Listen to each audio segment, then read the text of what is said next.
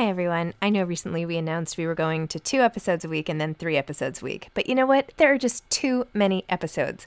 So we are going to back to five episodes a week. Still a reduction from seven, but there were just too many interviews scheduled, and I didn't want to make all the authors wait for too long. So I hope you can keep up with me. Listen to one a week as you're on your way to work, or on your way home, or putting your kids to bed, or whatever it is you're doing. Moms don't have time to read books now, five times a week. Hey, I'm Ryan Reynolds. At Mint Mobile, we like to do the opposite of what Big Wireless does. They charge you a lot, we charge you a little. So naturally, when they announced they'd be raising their prices due to inflation, we decided to deflate our prices due to not hating you. That's right. We're cutting the price of Mint Unlimited from $30 a month to just $15 a month. Give it a try at mintmobile.com slash switch. $45 upfront for three months plus taxes and fees. Promo for new customers for limited time. Unlimited more than 40 gigabytes per month. Slows. Full terms at mintmobile.com. Ready to pop the question? The jewelers at BlueNile.com have got sparkle down to a science with beautiful lab-grown diamonds worthy of your most brilliant moments. Their lab-grown diamonds are independently graded and guaranteed identical to natural diamonds, and they're ready to ship to your door. Go to BlueNile.com and use promo code LISTEN to get $50 off your purchase of $500 or more. That's code LISTEN at BlueNile.com for $50 off. BlueNile.com code LISTEN. Planning for your next trip? Elevate your travel style with Quince. Quince has all the jet setting essentials you'll want for your next getaway, like European linen, premium luggage options, buttery soft Italian leather bags, and so much more. And it's all priced at 50 to 80% less than similar brands. Plus, Quince only works with factories that use safe and ethical manufacturing practices. Pack your bags with high-quality essentials you'll be wearing for vacations to come with Quince. Go to quince.com slash trip for free shipping and 365-day returns. Hi, this is Zibby Owens, and you're listening to the award winning podcast, Moms Don't Have Time to Read Books. I'm also the host of Moms Don't Have Time to Lose Weight, and I'm the editor of the anthology, which you should run out and buy, called Moms Don't Have Time to, a quarantine anthology. All proceeds of that book go to COVID 19 vaccine research. And I'm the editor in chief of Moms Don't Have Time to Write, a new publication on Medium, and we're accepting submissions, so please send your personal essays there. And if all that isn't enough, you can follow me on Instagram at Zibby Owens, and my website is zibbyowens.com. Okay, now back to this amazing podcast. Happy Memorial Day, everybody. I hope you guys have a great weekend and that you're relaxing and enjoying life and getting time to regroup and listen to podcasts and read and, and everything that you enjoy doing. All of the podcasts I'm releasing today, which marks the start of my June early summer book blast. So, welcome to that.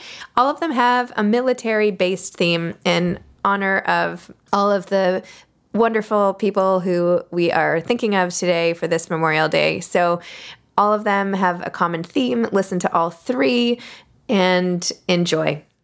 Daniel James Brown is the number one New York Times bestselling author of The Boys in the Boat. He's also written The Indifferent Stars Above and Under a Flaming Sky. His latest book is called Facing the Mountain A True Story of Japanese American Heroes in World War II, and that book has already hit the bestseller list as well. He has taught writing at San Jose State University and Stanford University. He lives outside Seattle.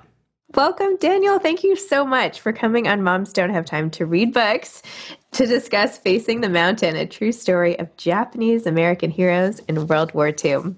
Thanks for having me. I was such a big fan. I'm sure you hear this all the time of the boys in the boat and was thrilled that you had a new book out. And oh my gosh, it like pulls you in from the very first second. I just love the way you write and how you paint a picture of how everything's going on and you're like immediately invested in the characters. And it's really, it's really amazing how you bring history to life. Oh, cool. I mean, that's what I that's what I'm all about is, you know, I'm not trying to write like comprehensive histories of my topics. I'm trying to just connect people on a personal level with in the individuals I write about. I think that's the way we really learn history is when we get engaged with, you know, real people who lived through interesting slices of history. So that's really what in many ways the boys in the boat was about and and that's what this book is about too It's so true. You can read it in a textbook or you can look at source documents or whatever. It's not the same as, you know, the boy who wakes up in bed and is headed down to check out the two cute girls at the church service. I mean, it's like completely different. Yeah, absolutely. Just the emotional engagement. Because of course history is not really history. I mean, history is just like I mean, it could be it could be happening today. It's just we just missed it. So I don't know. To make it feel as vibrant is such Yeah, an art. yeah. Yeah. yeah i mean it's real people living real experiences and and for the most part those experiences many of them are going to be things we can relate to if we're given a chance to. So going to church and partly because you want to meet these cute new girls from another of the hawaiian islands that's you know you if you're a, i guess especially if you're a young man you, that's something you can relate to. So it's that's what it's all about So, what initially led you to this topic, especially after your last book? Obviously, it's sort of ripe for investigation. And I'm embarrassed to say I did not even know that this type of stuff was going on in America. I had no idea. Anyway, now I feel terrible. And I feel like I'm pretty well educated, but I, I somehow missed this real atrocity that happened right here in America. So, tell me about it.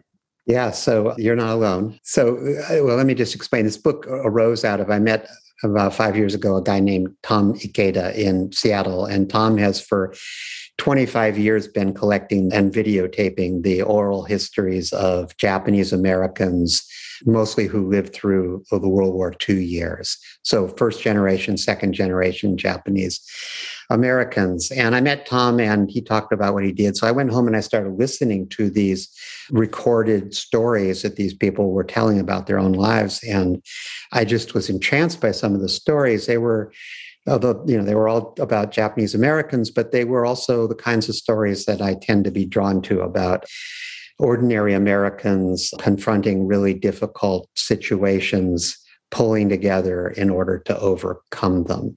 And in this case the the thing that had to be overcome was particularly draft age young men japanese american young men right after pearl harbor faced this real dilemma their families were being incarcerated in these camps around the American West. They had to walk away from their businesses, from the homes they owned, from their beloved pets, from the schools they were enrolled in. Their lives were completely taken away from them and they were forced into these camps. At the same time, some of these young men, like other uh, young American men at the beginning of the war, really wanted to serve their country. They wanted to enlist. And many of them tried to, but because their ancestry was Japanese, they were not allowed to enlist.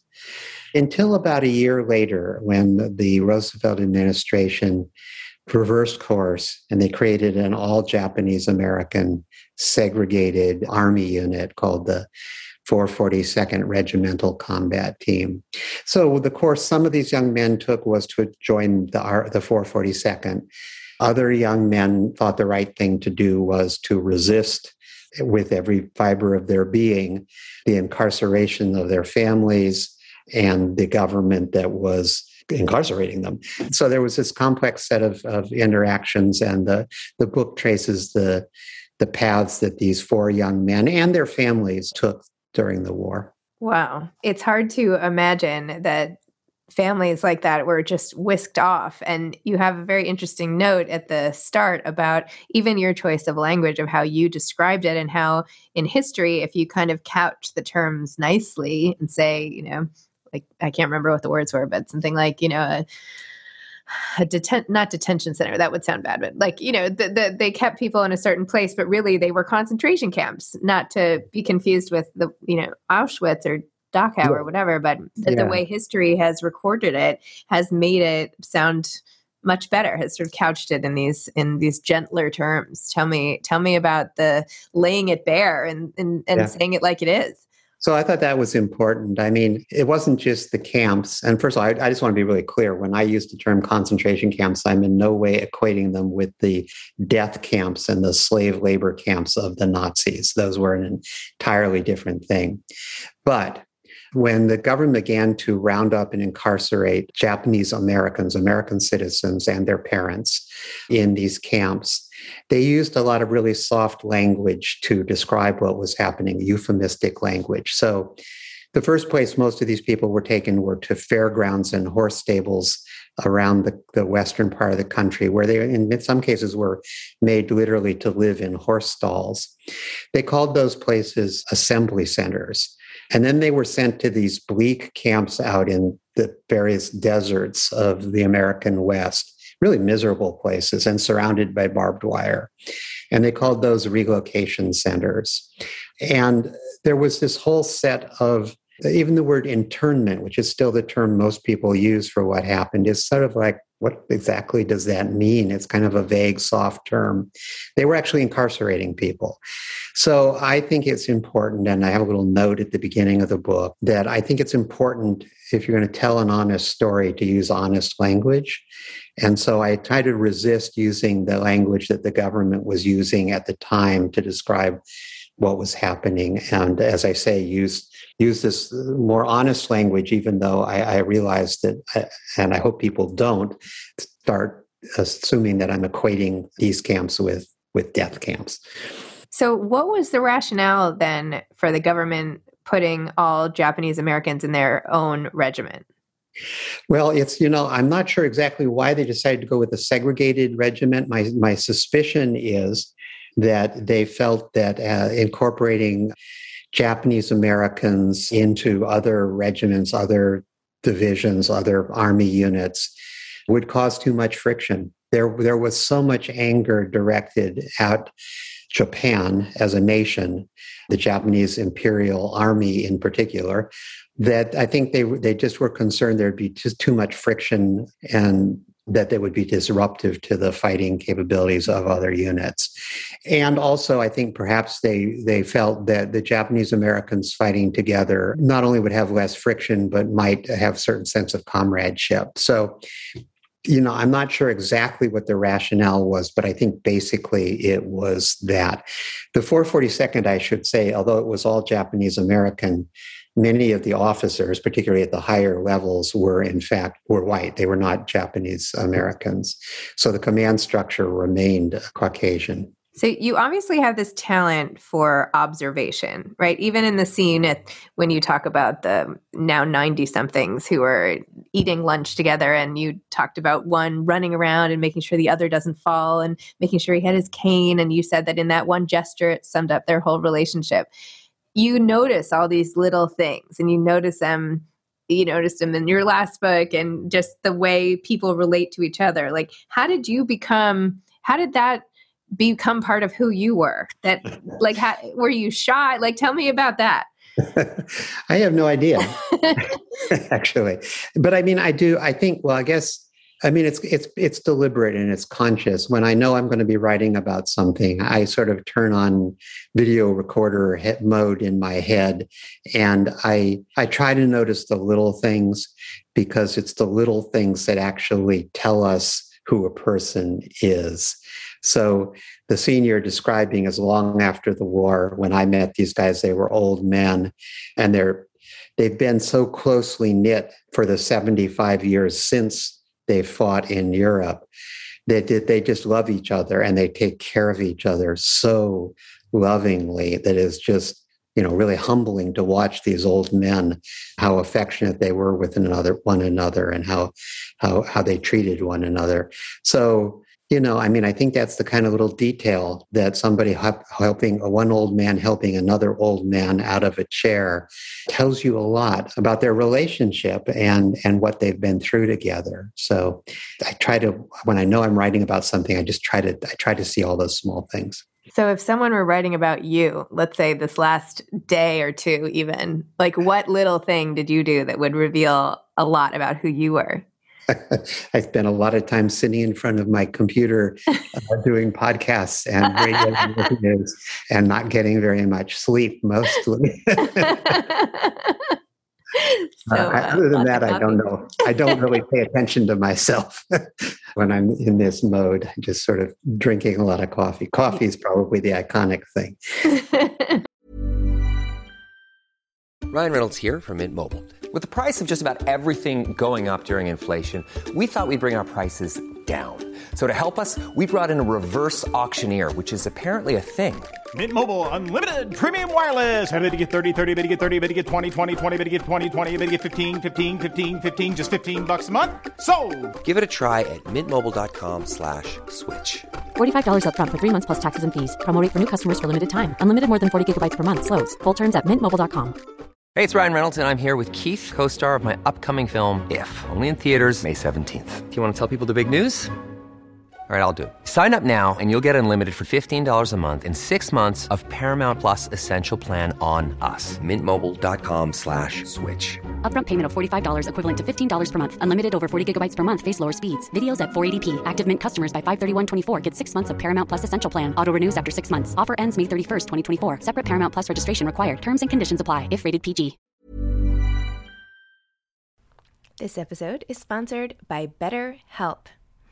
Sometimes we all have stuff we need to get off our chests. Even if we don't think it's interfering with our daily life, there are some things you just haven't processed, be it grief or trauma, eating disorders, anything. It might be time to work on those things, and I have a solution for you therapy. Online therapy by BetterHelp. It's designed to be convenient, flexible, and suited to your schedule. I took the brief questionnaire online where there were, I don't know, 20 questions. It didn't take long at all, maybe three minutes. And then I got matched with a therapist who could help me work on whatever. I picked trauma because even though it happened in 2001, I am somehow still not over the loss of my friend on 9 11. And it is what it is. BetterHelp is going to help. And I am so excited, especially because with my special code, instead of $80 a month, it is 10% off, $72 a month, which is so much less than traditional therapy. And you'll get a perfect therapist for you. There are 35,000 therapists to choose from, so you'll find the right one.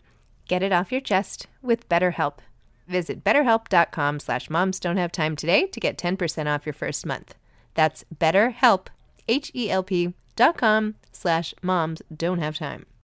How did you get started in your whole career? Like, how did you end up in a place where you could write these big, epic historical narratives that change the way we see events in history?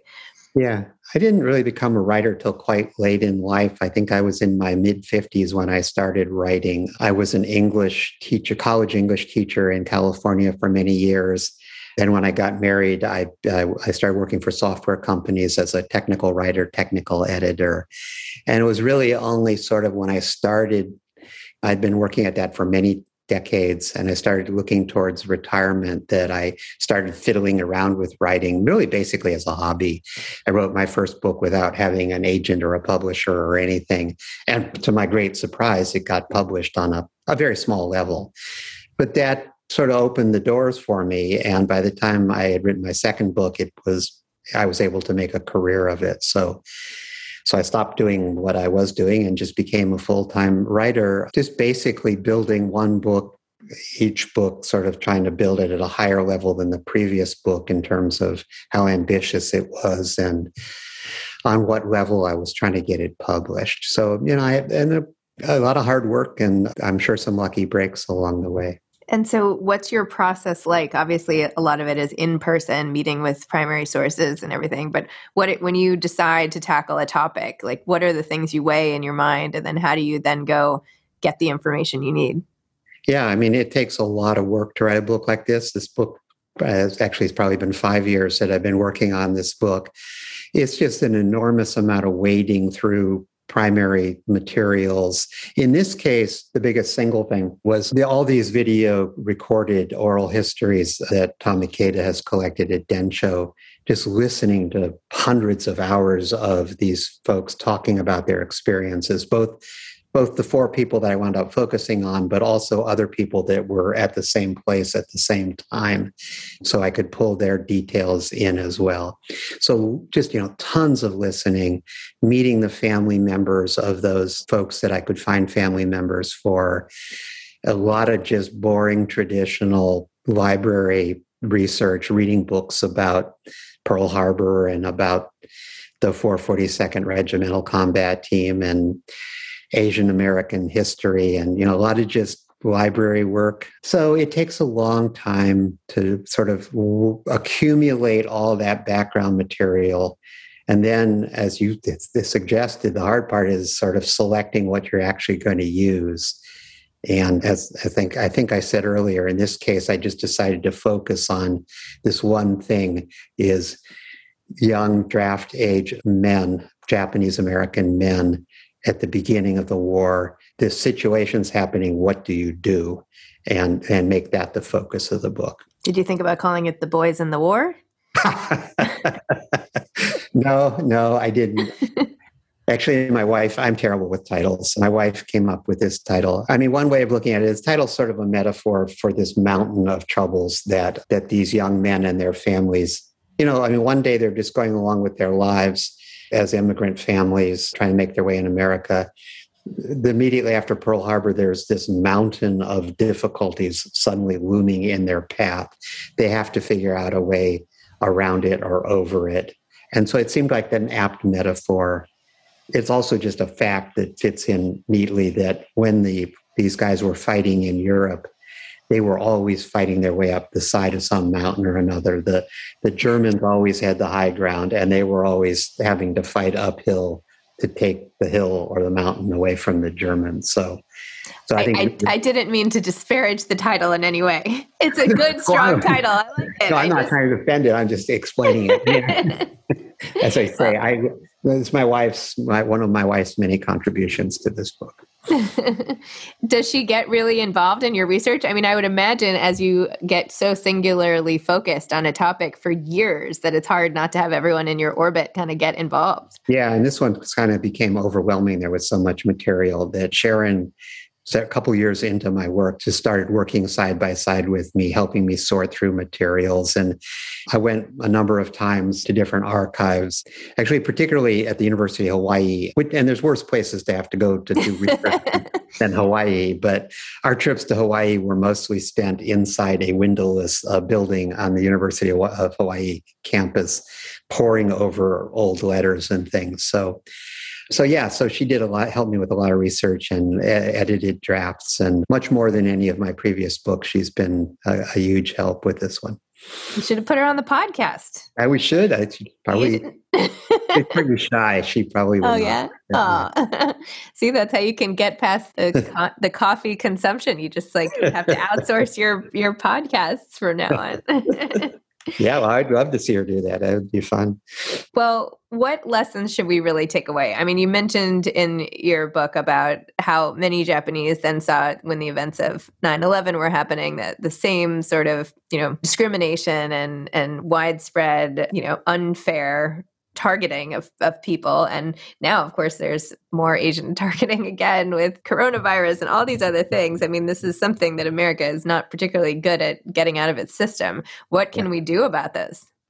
Yeah, well, you know, I mean, it's a big problem, obviously, and I don't expect my book is going to cure it, cure it. But you know, I mean, my hope is that I think if readers read a book like this, I think if they really get to know not just these young men, but their parents, their mothers, their particularly their mothers, actually, um, who are actually very important in this story, their sisters, their aunties. I think if if they read these stories and get to know these folks on a very individual, personal level and understand what they went through to become Americans, what they sacrificed for this country in various ways, particularly during the World War II era, but also later. Yeah, I just think that will help build appreciation and awareness. This is just for young men and their families, but I think it'll build more awareness for the role that Asian Americans in general have played in American history in making this country what it is. And I'm optimistic enough person that I, I think it'll open some hearts. I'm sure it's, as I say, it's not going to to cause all the problems we have.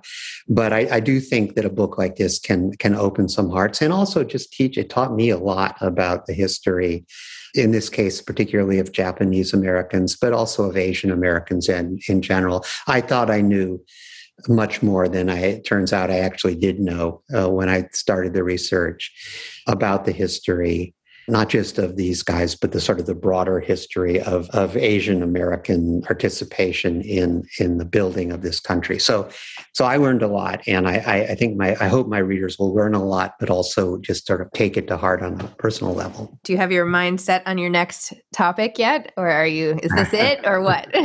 oh, I don't know. If it may be it. these these things take a long time. As I say, it took you know five years to write, and it'll probably occupy me for the next year doing publicity for it, talking about it with readers. You know, if something really grabs me during that time or after that, I might dive into another one of these but it it's a really big commitment i'm going to be 70 next year and so 5 years it's a long time frame for me you have to just do it based on where Sharon wants to go on vacation, I think. Well, yeah. I mean, uh, maybe another Hawaii story. We did we did squeeze a few trips to the beach in during those research trips. So, so that of course was fun. So uh, yeah, actually, you know, I, Sharon also went. We, we I went on a. I was honored to go on a tour of some. These guys all fought in Europe, and so I went on a tour of some of the battlefields where they fought, with the sons and daughters of these veterans, these 442nd veterans. And, and Sharon went with me on that. And so we traipsed all over Italy climbing up to the tops of mountains to see these uh, places where these guys had done some pretty extraordinary things. So that was, I mean, it was really fun having her along, and I know she really, really enjoyed that. And and when it came time to editing the book, having had her there was really useful that she had seen some of the same places I had seen. That's great. So are these going to be? Is this going to be a movie? Well, we're actually talking to a young director about actually turning it into a series, a sort of HBO style limited series. I don't know how many episodes, multiple episodes, multiple hours. That way we can trace the families really beginning with their roots in Japan and the, and the experience of the immigrants coming to Hawaii and to the West Coast of the mainland, which is really a, an essential part of the story to understand where they came from. So we're hoping, yeah, to, to develop a series of episodes that sort of unveil the, the story and get you to know these guys on a personal basis and unfold it in, in, in that way. Excellent. Oh, I can't wait to watch that. Wow. So, what advice would you have for aspiring authors? You know, I mean, part of me wants to say start before your mid 50s. because I kind of wish that you know I had 40 more years to be a writer. I really enjoy it. It's it's great work. It's just it's fun. It's rewarding. But you know, I, I don't think I actually would say that. I, I, I think you I think one should start writing when everyone feels like starting to write, when everyone feels ready for it. The main thing is I would just say do it. The hardest thing is to overcome the initial blank page syndrome and to just get something down on paper or on your computer screen. Once you do that, that first step is the hardest step in a lot of ways. There's plenty of hard steps along the way but keep get started do it and then keep at it and expect a fair amount of rejection i have upstairs in my office a shoebox full of rejection letters probably dozens of them from my first book and it took a lot of just hanging in there and continuing to try before that first book got published. But once it did, it led to another book, and then that led to The Boys in the Boat, and, and so on. So perseverance. And and pick up some shoeboxes, you know. And shoeboxes, shoeboxes around for your rejection yeah. letters. It's part. It's it's a badge of honor. It shows you've been doing your work if you've got some rejection letters to show. Excellent. I could pull mine out and start flinging them. There's a lot. anyway, well, Daniel, thank you so much. Thanks for chatting. I know this book will be, you know, an, an immense success and pleasure talking to you early in its journey. So thank you. Thanks so much for having me.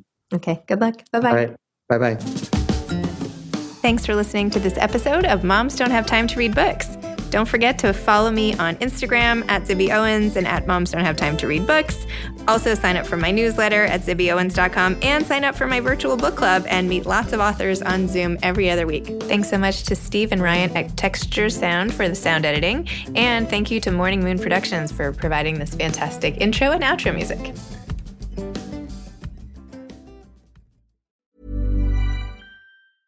Planning for your next trip? Elevate your travel style with Quince. Quince has all the jet setting essentials you'll want for your next getaway, like European linen, premium luggage options, buttery soft Italian leather bags, and so much more. And is all priced at 50 to 80% less than similar brands. Plus, Quince only works with factories that use safe and ethical manufacturing practices. Pack your bags with high-quality essentials you'll be wearing for vacations to come with Quince. Go to quince.com/pack for free shipping and 365-day returns.